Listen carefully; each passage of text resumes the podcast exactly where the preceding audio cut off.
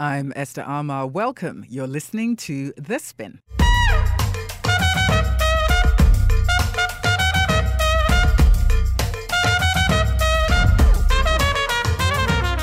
It is that time for an hour where smart is sexy. The Spin, our weekly all women of color media panel. I'm live in 3FM studios in Accra, Ghana. Our contributors are on the line via NPR in Washington, D.C. We are on air nationally across the United States and internationally in Ghana and Nigeria. This program is brought to you by the African American Public Radio Consortium. Today, The Spin has one theme fashion. Revolutionary style, resistance, threats. Our main event conversation Lupita and Audrey. Suited, booted, rooted, but still looted. How Western fashion media claim credit for ancestral inspiration. Main event conversation 2 Style in the struggle. Fashion as armor, shield, and weapon. How black women wrap their bodies and beings. And our hot topic Muhammad Ali, Prince, Fela Kuti, masculinities of style. All of that coming up. Our contributors this week are Dr. Tanisha C. Ford and Hannah Azieb Pool. Dr. Ford is a scholar and author, a historian on style. Dr. Ford's book is called Liberated Threads Black Women, Style, and the Global Politics of Soul. She's assistant professor of women, gender, and sexuality studies at University of Massachusetts. Hannah Azieb Pool is British Eritrean. Hannah is a journalist, author, and curator. Hannah wrote a fashion column for The Guardian for several years. Her new book is called Fashion Cities Africa, and it explores street style of four African cities Nairobi, Lagos, Johannesburg, and Casablanca. And Hannah is curator of an exhibition in Brighton, southeast England, of the same name. So, on today's show, we bring you our own global mic style from Britain, Eritrea, Alabama, Mississippi, and Accra, Ghana. Welcome, welcome, ladies. Thank you. Let me join you. Our show this week has one theme fashion. We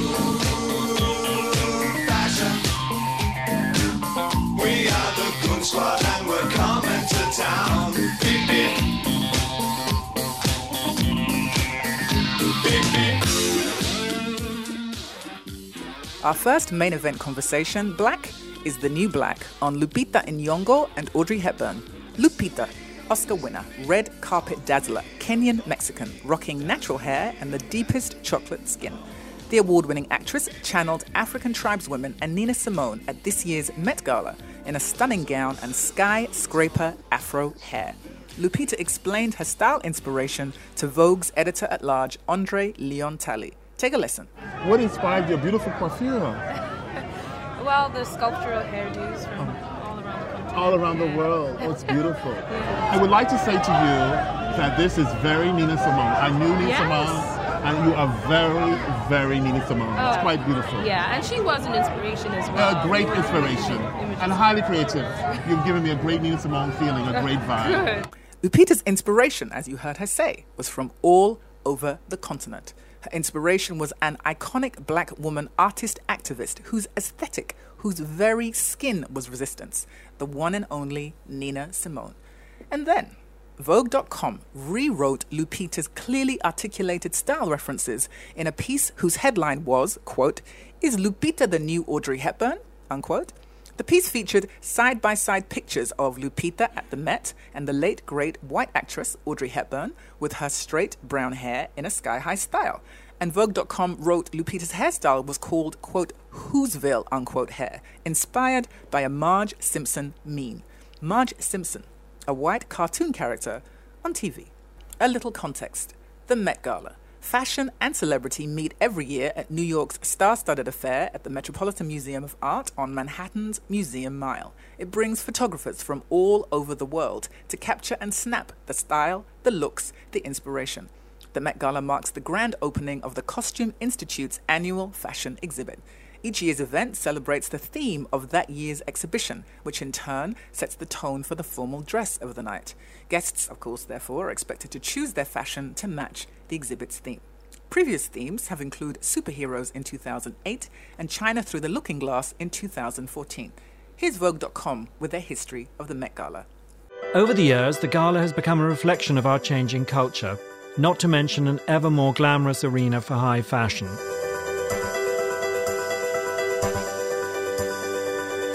Through the eyes of its curators, the Costume Institute's extraordinary holdings have evoked themes that run the gamut from historical periods to genres to individual design innovators. In turn, the galas have served to establish and confirm fashion trends through both the exhibitions themselves and the bravura sartorial choices of the guests. This year's theme was fashion in the age of technology, and Lupita reached back, as we said, into her African ancestral heritage to conjure and channel a technological age. What Vogue.com did was claim and appropriate Lupita's inspiration and wrap it in whiteness. Lupita channeling African ancestral style was rewritten as Lupita becoming new, white, Audrey Hepburn. It was an individual incident that reflects a fashion industry history, appropriation of Africa, claiming dibs on heritage, tribe, and history. Africa becomes a country. Africans become props, playthings, sidelined, overlooked, or dismissed. But the fashion clapback is alive and well. After Vogue.com's piece went viral, Lupita took to Instagram with a video called Hair Inspiration Check. It featured her image with skyscraper hair alongside a mix of visuals of African women with similar hair and Nina Simone. Hannah Azieb Pool wrote about this issue in a piece for The Guardian. Hannah writes, quote, the road between cultural appropriation and homage has always been paved with potholes. One designer's celebration of the richness of Africa's fashion heritage is another's blatant ripoff. Unquote. Let's talk. Black is the new black, and how a black woman can be suited, booted, rooted in culture, and still have her style looted by the Western fashion world. Hannah Azieb Pool, let me start with you. As you say, this is one in a litany of uh, of examples, really, of white culture grabbing its hands with the greatness that is African heritage and moving as quickly as possible to to reduce it uh, to something that's utterly white, to strip it of its blackness, to strip it of its heritage. Uh, and the fact that this happened to somebody as iconic as Lupita, who at the time, let's not forget, was talking to another iconic black person in fashion, Leon Talley, is remarkable, actually, but also just goes to show um, that you can be one of the most iconic African women on the planet. You can deliberately reference your heritage on the catwalk, you can then explicitly explain what you're doing, and still white culture will seek to strip it of its blackness. Dr. Tanisha Ford. Yes, it was absolutely appalling to me to see that Vogue, which heralds itself as an international fashion publication, refused to see Lupita as an African diasporic subject that refused to see how she could be drawing inspiration from women from around the world, women from the African continent, those styles and traditions. But it's not shocking to me because historically, that's what we've seen the Western fashion industry do, to rewrite fashion histories in ways that censor Western styles, European styles, the styles from the Parisian runways, um, instead of censoring African fashion designers. And that's why it's been important for me in my own research to actually go to those fashion magazines that are published on the continent to see how they're writing about African fashions, fashions for my work in particular from South Africa, where where people were saying, look, stop coming to our country and pirating the styles of South Africa and then ripping them off and taking them back to your runways in London and Paris and Milan and so forth without elevating our designers into the conversation. And so the Lupita moment for me is exactly that type of moment where Vogue, instead of referencing these histories, instead of being aware of this fashion history that's happening in other parts of the of the world, they just want to promote this image of Audrey Hepburn from a Vogue photo shoot, right? So it's a way of saying we are at the center of fashion and we always have been. It's highly problematic, um, and that's why Lupita's clapback was epic because she's using the technology of the day to give herself a platform to say, no, actually, this is what I was saying, Vogue. Um, and I'm going to use my voice here as a way to elevate other African women, other Black American women into this space. And so it really it speaks to the fact that the Met Ball um, and that as a, a larger association doesn't see um, African African fashions as part of a fashion technology, right? But Lupita's saying absolutely incorrect that we are a, a, a, fashionable people, and not only that, we've always used the technologies of the day as a way to innovate with fashion and um, sartorial creativity. It's so powerful because Lupita was literally walking Afrofuturism right. in her body and her being. It, the, given that the theme was fashion in the age of technology, so she was um, creating um, a future reality within technology, but with her natural Afro hair.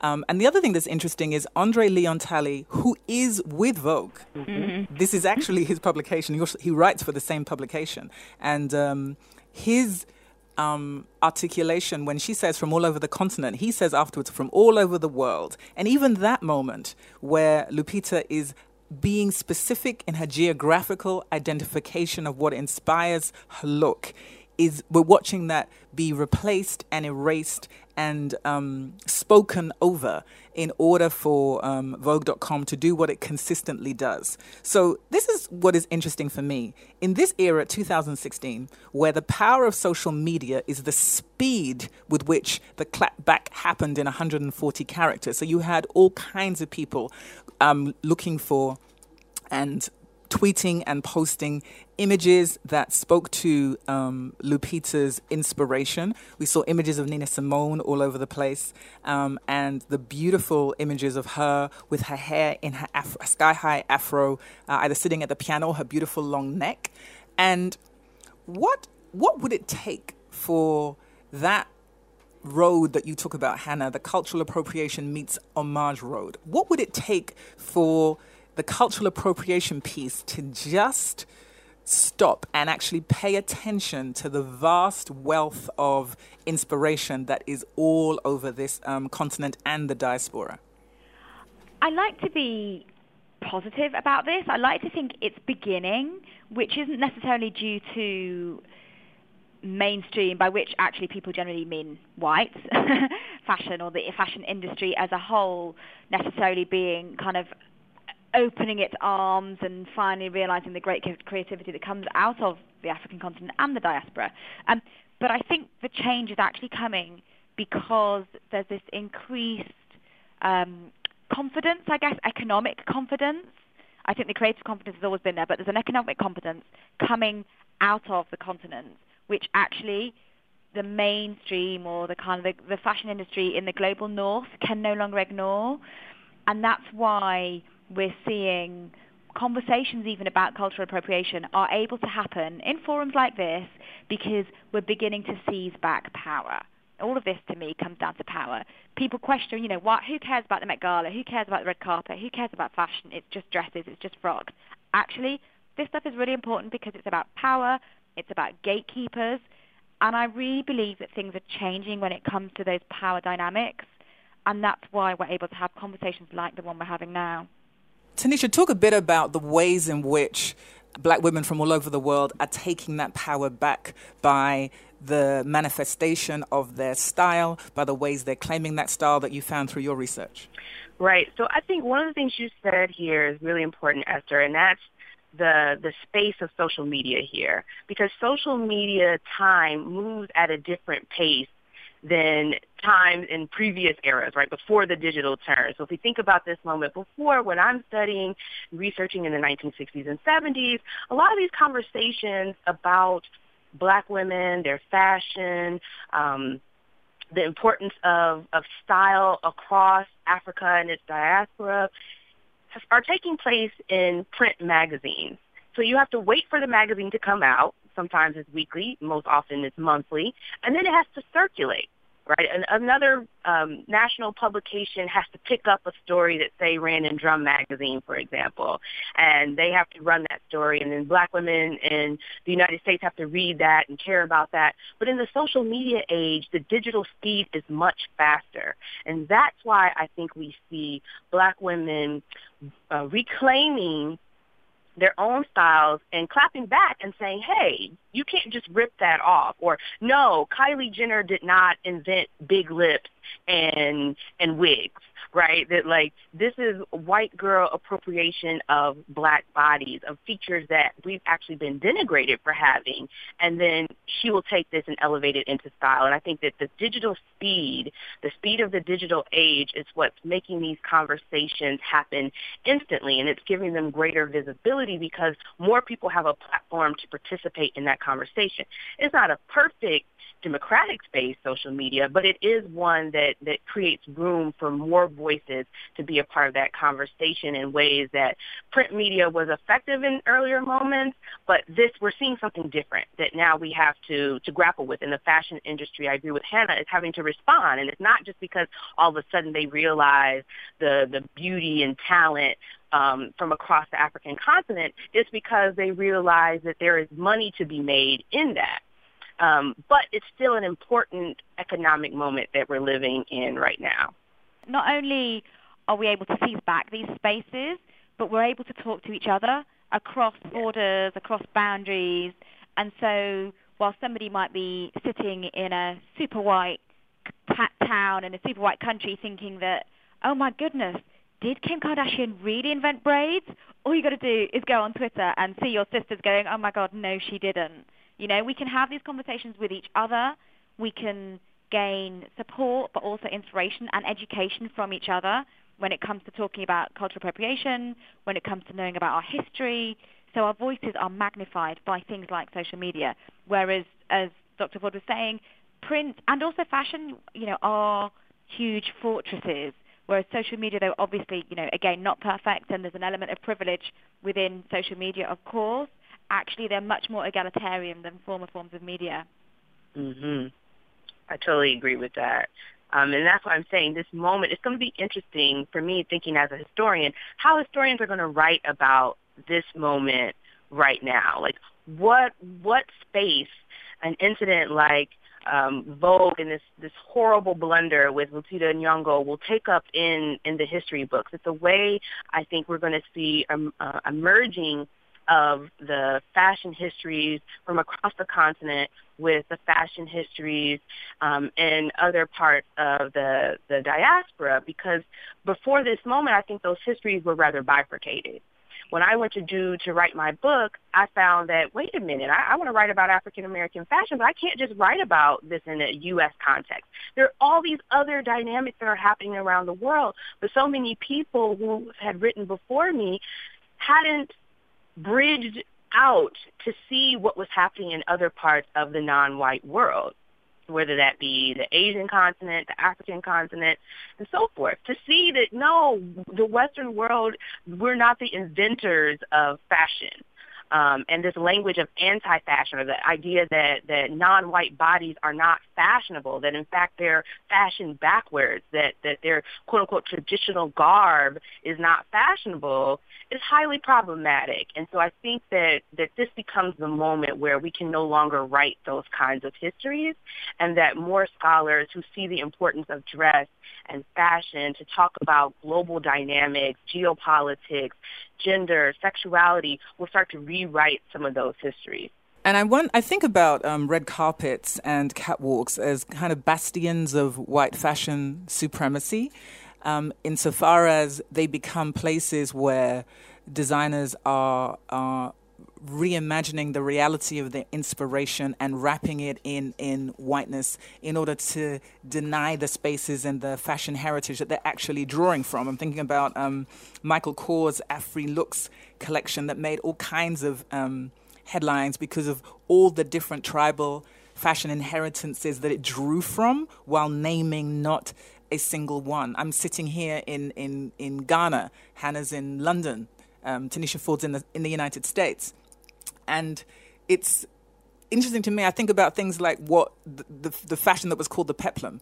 And because I live in Ghana, realizing that from my mother to her mother to her mother before her, that has been a style that has been worn by generations of Ashanti Ghanaian women, not called the peplum, but the style is exactly the same. And so to see that introduced on the um, catwalks of Paris or Milan or, or, or London without the tr- without the proper historical references has always been maddening. So it's really exciting to listen to a historian like yourself, Dr. Ford, and a journalist like you, Hannah, giving us those citational references and then having this collective global community that is the power of social media. Yes, a different power, but a power nonetheless, because ultimately Vogue.com had to respond to the um, Lupita moment, partially because the clapback became so strong across social media and because Lupita stood up herself and was able to use the power of Instagram to do that beautiful visual um, inspiration and draw the direct line from herself to her um, to her heritage. So I think about that black girl in Brooklyn, the um, sister in Brixton, um, the sister out in um, Johannesburg on, on Raleigh Street, sister in Accra, who is negotiating, navigating all these different influences in their um, style and creating their own style via the blackness of their own body and being. And I wonder if you could just talk about, as we close this first part of the conversation, that the way in which black women turn their bodies into fashion, even as it's kind of hostile. It's a hostile environment that they're negotiating. Exactly. So one of the the points I want to, or a space I want to draw from to talk about this is the Grandassa models, who were models. Many of them were from of West Indian descent. They were based in Harlem, they made it their goal to edutain the black masses about um, African-inspired fashions, right? So they're taking, they're they're drawing inspiration from across the continent, and they're trying to educate people on why these styles matter, why natural hair matters. These are the different natural hair looks, and this is in the early 1960s. And this isn't they're they're they're knowledge behind this isn't perfect, but this becomes a way that they're trying to educate folks about the diversity of the fashion and the hairstyling across the, the continent. And I use them as an example to say the the information that they could get their hands on at that time looks vastly different than the information we have at our fingertips right now, where we can actually name and cite various um, fashion designers from the continent. Fashion designers who have roots in the continent but who might be living in places like London, like Paris, and establishing fashion lines in those those cities um, those global fashion cities. But we can reference those things. So now the the like you said, the sister in in Brooklyn, the sister in Brixton, she can she can actually name and claim her her fashion inspiration. That yes, I am my my look is an amalgam of all these other reference from around the world, and then that helps us to see the global cultural and political circulation of not only the fashion itself, but also the politicized language around why Black women are making certain fashion fashion choices. And so again, that's why I think this is such a powerful moment to be having a global conversation like the one we're having right now about the importance of fashion and its connection to um, social justice. Closing thought to you, Hannah. And again, it, it comes down to power and owning the the right to those images and to those bits of heritage is a direct link to owning, I guess, the means of production or the creative means of production. So being able to earn, I, I hate to sound like a huge capitalist on this, but being able to financially, I guess, as well as sort of ethically and morally, morally and spiritually, be able to gain from our heritage. So when you're having, you know, incredible African Africa-based designers whose work is so clearly ripped off on the catwalk, neither credited nor fiscally recompensed. Um, to have those designers who are struggling with their own kind of issues as creatives, struggling with supply chains, struggling with all the things that designers struggle with in kind of difficult climates, in terms of economic climates, when you have those those creators coming up against international fashion powerhouses, essentially, um, and you know often they are losing their uh, their creative copyright essentially. And so again, it comes down to power. It comes down to ownership, um, and also feeding back to what Dr. Ford was saying you know, on this, this question of kind of navigating our own spaces. Our bodies as black women, we are constantly told our bodies are not good enough. Our hair is not good enough. Nothing about it is good enough. not even the clothes we wear are good enough until white women wear them. And that's why these things are so important. These conversations are so crucial. J'adore Vivienne habillez-moi Gucci, Fendi et Prada. Valentino, Armani, Tour. Merde, I love them Jimmy Choo Fashion, put it on, on me. Don't you wanna see these clothes on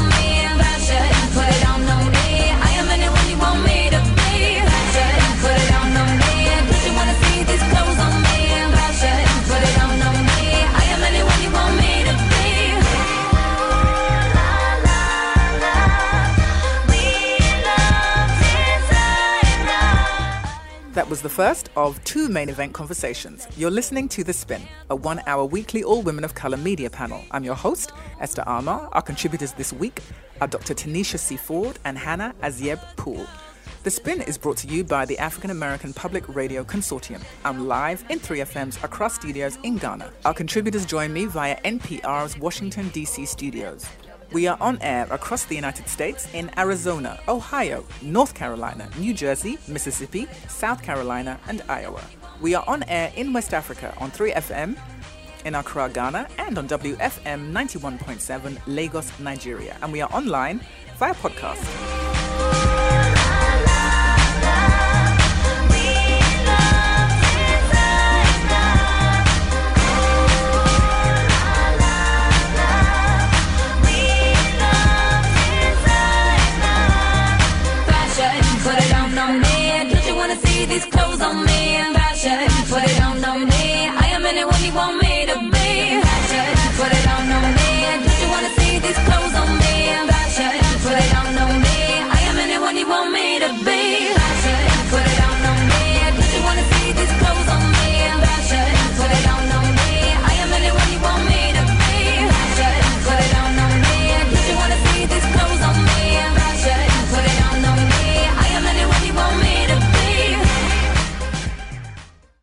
Time for our second main event conversation Style in the Struggle.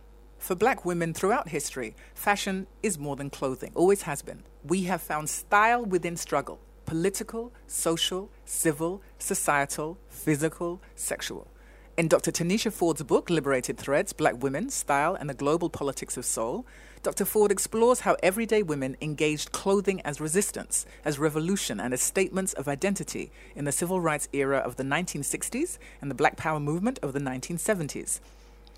Black women's clothes were more than cloth and fabric, they were shield and armor, and sometimes weapon, in a society hostile to black bodies, black curves, and black beings.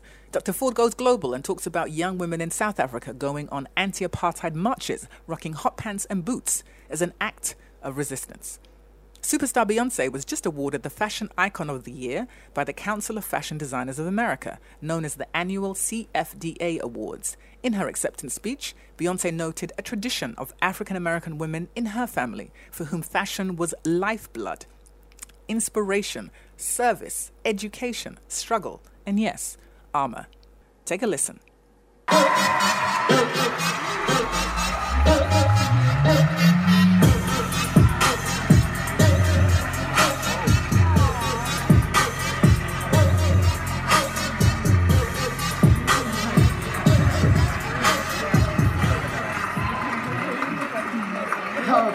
So much. My grandmother was a seamstress.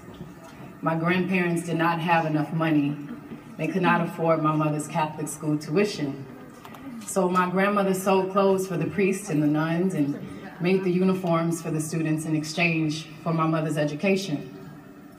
She then passed this gift down to my mother and taught her how to sew. When we were starting out in Destiny's Child, high-end labels, they didn't really want to dress for black country curvy girls. My mother and my uncle Johnny, God bless his soul, designed all of our first costumes and made each piece by hand, individually sewing hundreds of crystals and pearls, putting so much passion and love into every small detail. But when I wore these clothes on stage, I felt like Khaleesi. I had an extra suit of armor. My mother actually designed my wedding dress, my prom dress, my first CFDA award dress, my first Grammy dress, and the list goes on and on and on. And this to me is the true power and potential of fashion. It's a tool for finding your own identity, expression, and strength.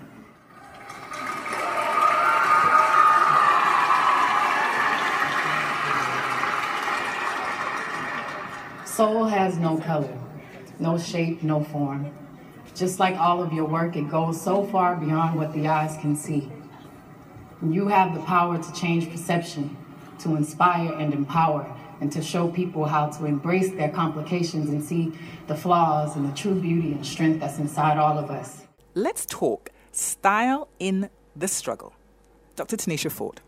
Yes, so I think one of the things that was really powerful about Beyonce's speech was that she talks about her grandmother, who was a seamstress, and how she uses her services to help pay for Tina Knowles' education.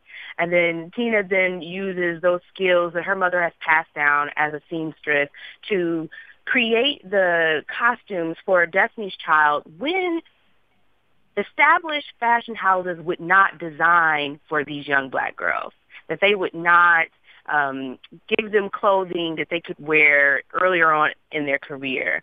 So the idea of passing down this tradition to me is really central to this idea of why style and dress matters for black women. It's all of those, the, the narratives that are passed down from generation to generation that we then kind of magically implant or in, in, embed into the fabrics themselves, the beads, um, the zippers, right? That, that, that those survival narratives, those narratives of joy, those narratives of pleasure, the narratives of, of resisting violence, to me become part of what makes up the garment right? And so when we decide what we wear each mo- each morning, we have we're literally wearing our ancestors on our backs we're wearing those those narratives of resistance that we've learned both directly and indirectly on our bodies as we leave the house. And for me, when I started writing Liberated Threads, it was that idea that was in my mind as I thought about my own mother who designed her own clothes in the 1970s, who was a black feminist, a black nationalist, and all the things she taught me about my black body and why it mattered. When when in the 1980s she adorned me in Black is Beautiful t-shirts and, you know, talking about how the, the movement wouldn't be the revolution would not be televised, right? I'm wearing these T-shirts as a young girl. This is how I became came into my understanding of my my black girl self. So for me, style is very much integral to our everyday struggles as a black women, as part of a larger black community, as part of a larger African diasporic community as well. Hannah Azieb Pool. So style as Dr. Ford is saying, is so integral into who we are and how we see ourselves. Whether we like it or not, other people will be constantly making assumptions about us. Uh, you know, I grew up uh, a, a proud Eritrean, but I'm adopted, so I grew up in a white family. I grew up in Manchester, a very white city. I went to a very white school. I was never going to fit in as a black girl. And so eventually, without realizing what I was doing, I decided to try to stand out, but on my own terms. And the key way I did this was through style, was through identity, through fashion and, and clothes, and through rocking an afro, and through trying to find people who would deal with my natural hair, to trying to find incredible designers who were in touch with their African heritage. Because actually, I was never going to blend in, so I might as well stand out on my own terms.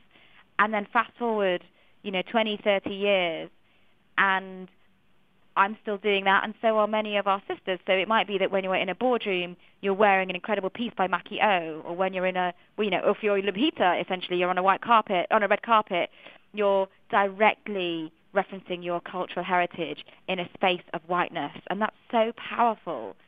And that's why, again, these things are so key to identity, but also to structures of power, and you know, the the idea of who is and isn't beautiful essentially tells us who are the gatekeepers, who are the gatekeepers of beauty standards, but also, again, who are the gatekeepers of power. And black women are constantly having to battle against those assumptions that our bodies are only good for certain things, that only certain types of bodies are acceptable. Uh, and then when they become acceptable, they're unacceptable in, in, in the form of whiteness. And one of the tools we have in our armor is style and that's why it means so much and it matters so much when that style is culturally appropriated. It was really um, moving for me when I was reading the blog on your book, um, Dr. Tanisha Ford, because I was thinking specifically about the idea of a history where your body as a black woman feels like a landscape of consistent and repeated traumas because of the kind of violence that was the everyday reality. Um, I was thinking about black women having an intimate relationship with violence, and therefore style becomes this particular space where the relationship with you have with your body is about pleasure and about power. So you are um, owning how you wrap or tie your wrap or your do rag. You're owning the kinds of earrings you're going to drop and why you're going to drop them. That if you're in the corporate room, you might rock an amazing um, scarf, which is the symptom that is you and only you and speaks to your identification. So for me, as a, a, a journalist in, in London, I remember working on, you know, I was really serious journalist. I was doing current affairs and I was doing law, but I've always loved, loved, loved fashion, and I'm definitely the daughter of a, uh, an Ashanti Ghanaian woman who adores color and fashion, and I loved it too. So it was always hilarious to me. It was how people knew that I was not a New Yorker because I never understood New York black. And in the dead of winter, when it was freezing and crazy, I would be the, the sister, the chocolate sister, rocking all white just because. Uh, I think about those days when there was a restriction in the kind of reporting that I could do. And so my accessories of different types of beads and color were expressions of specific identity. And so I think about that the, the history of black women's bodies as being physical landscapes of struggle and how they engaged style in order to change that relationship with their body and reclaim parts and pieces of themselves when so much of what they were doing was in service to um, other people. And I wonder about your thoughts about that, Tanisha. So I write about this, what I call a um, a cycle of pleasure, violence, and innovation that gets at exactly what you're saying, Esther. This idea that we take great pride and pleasure in what we wear. Um, as a result, we are we, we face everyday social violence and even physical violence, sexualized violence. But out of those things, we continue to innovate. And the innovation is an extension of our humanity. It's us reclaiming our humanity even against all of these traumas, these emotional traumas, physical traumas, uh, social traumas. And that innovation is really why I think um, white supremacy is really trying to take back that. That's why they even appropriate. They want to rob. It's, it's a way to try to take the very humanity that we are manifesting through our clothing as a response to um, all the things that we have endured as a people, as women, as, as black women around the world. and for me, I, I think about this, in particular about this, the, the body as a landscape, in that moment where, when as a, a black girl you realize that your body looks different than some of your your white peers, that you're you're curvy and you're thicker, and that's one thing that Beyonce definitely references in her speech, where she says designers didn't want to make clothes for us curvy country girls. You know, this idea when you when you when you have that moment where you realize that, oh, these hot pants look different on me than they do on, you know, Teresa in my class, right? Uh, they and because of that, my body is read as hypersexualized, as hypersexual in a way that hers is not. And because of that, I am read as deviant. I'm read as um, criminal. I'm read as doing something wrong right? So when black girls then start to celebrate our curves, we're not doing that because the fashion industry now says that curves are in. We're doing that because we know what it feels like to be singled out because even the school uniform sits differently on you than it does on someone who doesn't have the curves that you do, or that color looks different on your darker, deeper skin than it does on the white girl that sits next to you. You know, so we know what it means for our bodies to be both hyper visible, but then also invisible at the same time. And so again, style becomes that space where we can create a space for ourselves in ways that others would never have done for us. And that's why, Hannah, I think your story is really moving when you tell this story about growing up in Manchester and saying, hey, I may as well claim the fact that I look different and I'm going to live my existence on my own terms because black women, we've been doing this for centuries and that struggle continues to today. Thank you, Dr. Ford. And, and it is exactly what you say, that combination of, at the same time, that the duality of being hypervisible and invisible. And that really is black women's truth in so many spaces. I feel like um, what African American women and African women are really channeling is that soul power going, stretching all the way back historically. What we need, you got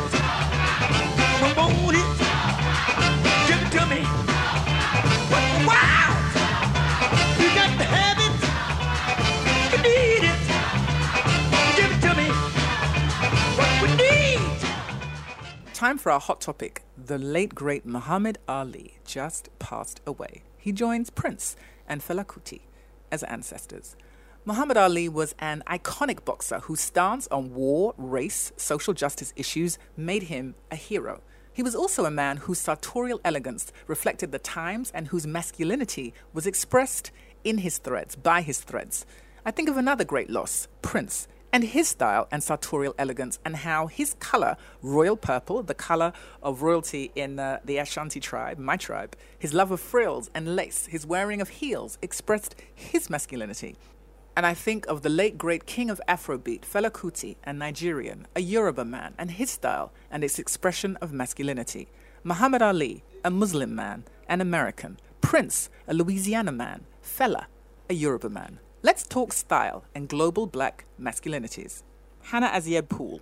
So we have this, to my mind, really exciting um, and super relevant thing that's happening right now with black men and masculinity. And I think the way in which Muhammad Ali is being heralded so much so for so many reasons, but style is in there as well, really speaks to how much uh, black men's masculinity expressed through style is being pushed forwards. I think often black men have been left out of a lot of these of a lot of these conversations. Certainly, we're you know they're discussing discussing it with each other. But in terms of fashion in general, men are often left out of these conversations. And so I'm excited by this um, this notion of heralding some of our great black male icons. I think the notions of masculinity and global style are almost exclusively um, better expressed through black men's style, um, be they in Accra, be they in Addis, be they in London, be they in New York. I think those conversations aren't perhaps as um, developed as they are here, so as they are in terms of women. So people, the study of black masculinity in terms of style is not um, is still often seen as a kind of you know TS, you know, and let's also talk about men. Essentially, that's what that's what happens when it comes to black men. Um, but even if we take things such as you know as hair, for example, which we're discussing about in the context of black women all the time, actually you look at what's happening with black men and hair, which is a kind of you know a huge example of uh, a way to show masculinity and also creativity. You're seeing more black men now growing their hair out. You're seeing more black men now, um, you know, be that in a sharp suit with an afro. You're seeing expressions of hair. You're seeing more facial hair. I was talking to a, um, an Indian brother the other day who was telling me that that the kind of the hipster beard that we're seeing on all these white dudes actually um, it kind of came from a colonial time when the when the white white British colonizers were in India and the um the local guys all had these you know incredible beards and just laughed at them. They absolutely you know the the local guys were just laughing at these white guys that were so cleanly shaven, and so these white guys started to wear these big beards. And then they kind of brought the beards back, and now these beards are suddenly, you know, now they're these kind of it's the hipster beard. So these conversations about masculinities as they transfer borders, I think, are really important. We're having conversations about black dandyism. We're having conversations about um, what that means in terms of sexuality. We're having black male style, style icons finally, I think, kind of taking their crowns. And to me, that's really exciting. Dr. Tanisha Ford.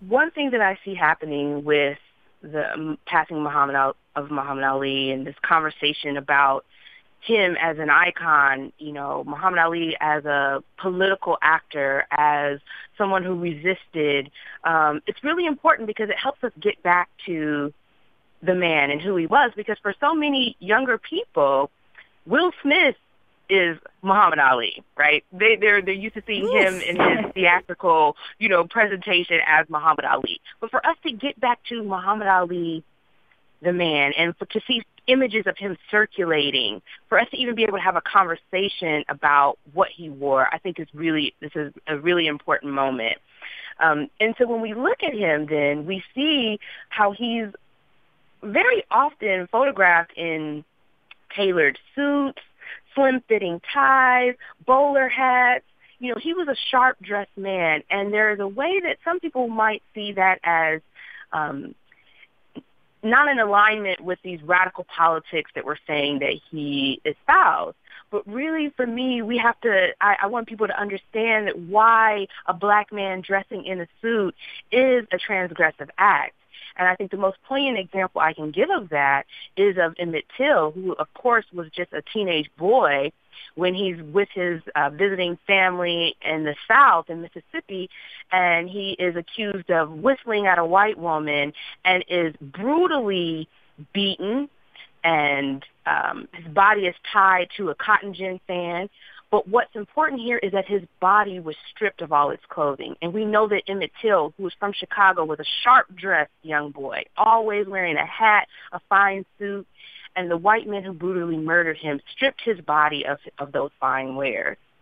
Right? So there's a way that a black a, well-dressed black man is an affront to the American um, social order.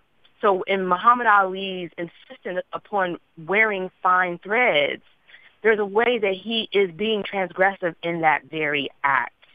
Um, and so then it also makes me though think about this framing of black masculinity and the conversations within the black community at least in the in the United States about style that, that very much this idea of black style is rooted in a conversation about the reclamation of black masculinity. If we think about black cool, if we think about even phrases like fresh and dope, those concepts are a way of celebrating a particular kind of black masculinity. And that's why I think this conversation we're having in contemporary America about black masculinity is interesting because the skinny jean, for example, is having us flip this idea of black masculinity on its head, right? We are queering masculinity, if you will. We are having conversations about um, heteronormativity and why that is a limited framework for us to understand black masculinity and what that looks like and what that should look like.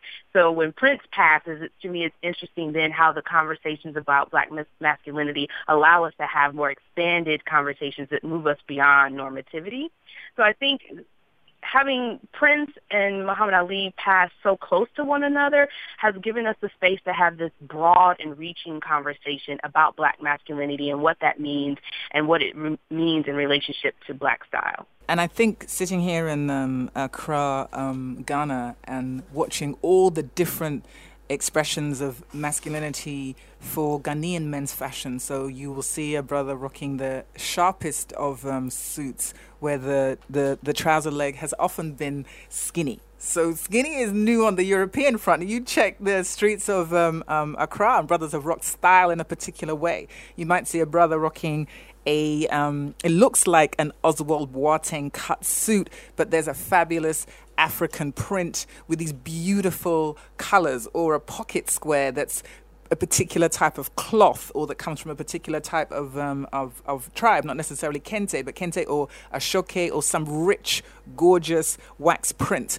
And it's always color on the on the certainly in Accra you're always seeing color and the way men move with color and change color and so it's really exciting to me to explore the myriad expressions of black masculinity when you take them from a global context. And so the um, passing of Muhammad Ali, God rest his soul, and of Prince, God rest his soul, so close together, and then thinking about um, Fela Kuti and Afrobeat made me um, want to explore the ways in which men express themselves through style and the objectified um, black male body historically also finds comfort in a particular type of style that is really, really, really powerful. Really, really powerful. So, closing thoughts to you both. I guess my closing thought really is that it's such a it's such a blessing really and it's such a, a privilege to be able to have conversations right now about what constitutes black style, what constitutes African fashion, if there even is such a thing, to be able to break out of some of those stereotypes and to challenge the narrative, the existing prevailing narratives, um, and some of the lazy sort of fashion shorthand that is used when talking about black style and African style. Um, you know, one of the things I try to do with, with the book and the exhibition Fashion Cities Africa is to get away from this idea that African fashion is one monolithic thing. And in the same way, black style is not one monolithic thing. There are subcultures within subcultures, cities within cities. And really, I'm so excited by the way in which these conversations are developing, the way in which the kind of the fashion conscious diaspora are also bringing things back home, and the way in which the real fashion revolution is happening amongst sisters and brothers. And to me, that's such exciting news.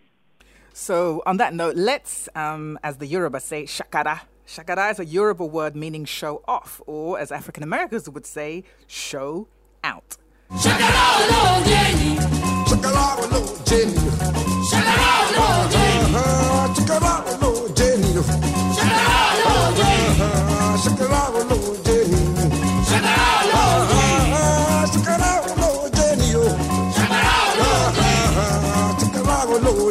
Dearly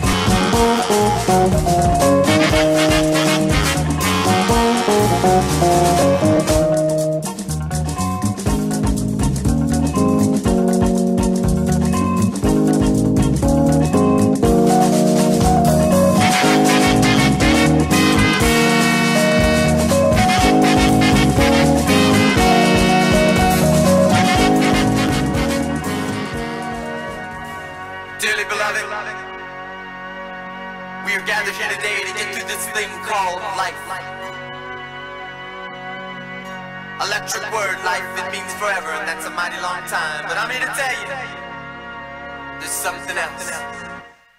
The afterworld.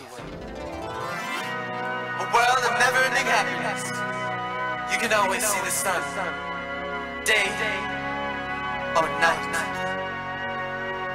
So when you call up that shrink in Beverly Hills, you know the one. Doctor, everything will be alright.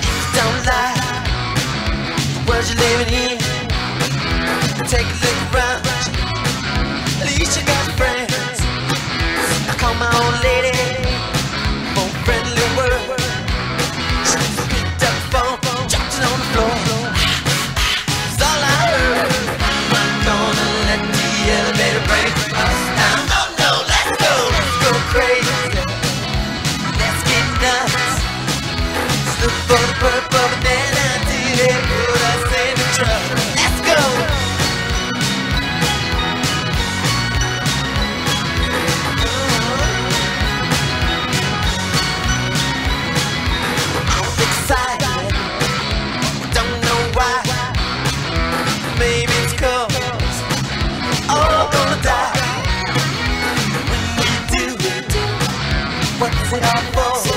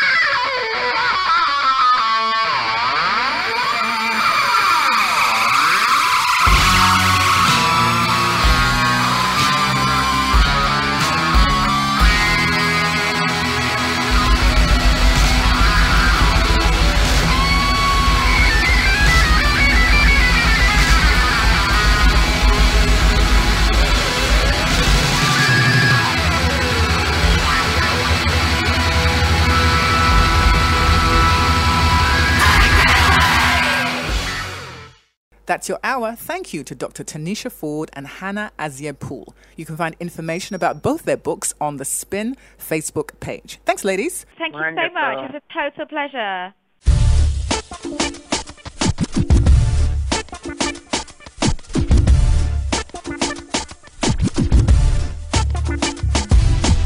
Thank you to the Spin production team, sound editor Mark Torres, distributor Loretta Rucker, and the AAPRC. Put the spin on your regular podcast rotation. The Spin, your hour of talk where smart is also and always sexy. I'm your host, Esther Armah.